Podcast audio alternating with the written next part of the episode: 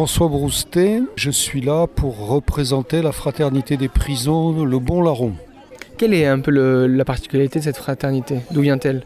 Alors, cette fraternité qui a maintenant euh, largement dépassé la trentaine, prie, elle adore, elle intercède pour tout le monde carcéral, sans avoir euh, naturellement aucun mépris pour toutes les autres euh, professions et tous les autres intervenants, mais elle pense que en dernier ressort, c'est quand même le, le Christ qui guérit, et donc elle, intercède pour la guérison profonde des gens qui sont en prison mais pas que, parce que le métier aussi de surveillant est très difficile et les familles et les victimes souffrent autant que les, les gens qui sont incarcérés.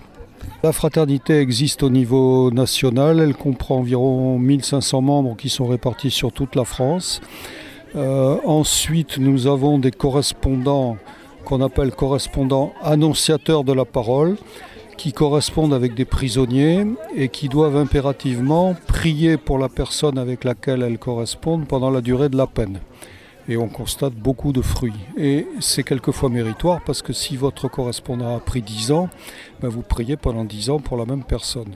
Et on a vu euh, énormément de, de conversions et puis je dirais de travail lent et souterrain de l'Esprit Saint qui fait que la personne qui rentre révoltée, désespérée, petit à petit commence à discerner entre le bien et le mal, se rend compte qu'elle a fait le mal, euh, voit que Dieu est plein de miséricorde et de bonté, et littéralement se retourne et se convertit, et sa vie en est profondément changée.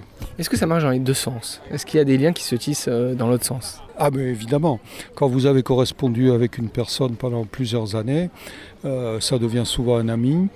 Et ce qui se passe, c'est que on peut demander des, des permis de visite quand on a euh, accompagné une personne pendant un certain temps, avec quand même une certaine prudence, quand on a un peu jaugé qui était la personne.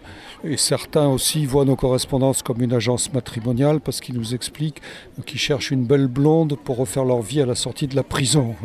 Alors quelquefois, euh, je souris parce que c'est arrivé à un, brave monsieur à Bordeaux euh, qui a posé sa candidature pour écrire.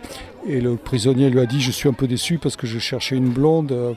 Il a dit Écoute, je suis un grand-père, j'ai 70 ans, mais ça a très très bien marché. Et ils sont devenus de grands amis. Et Vous parlez de conversion du côté des détenus. Est-ce que ça bouleverse aussi ceux qui s'impliquent? D'abord, s'occuper des autres, ça vous empêche de trop penser à vous-même. Par exemple, il y a des, quelques personnes chez les petites sœurs des pauvres qui prient pour des prisonniers. Bon, quand vous priez pour quelqu'un qui est très malheureux, eh ben, le temps que vous passez à faire ça, vous ne le passez pas à, vous apitoyer sur vous-même. Et puis vous voyez qu'il y a plus malheureux que vous. Et puis vous pouvez au- aussi offrir vos, souffrances. Euh, Il y a un certain nombre de gens qui, ont eu des vocations religieuses au Bon Larron, d'anciens détenus qui sont devenus euh, frères de Saint-Jean ou prêtres. euh, donc il y a eu des vocations dans l'œuvre.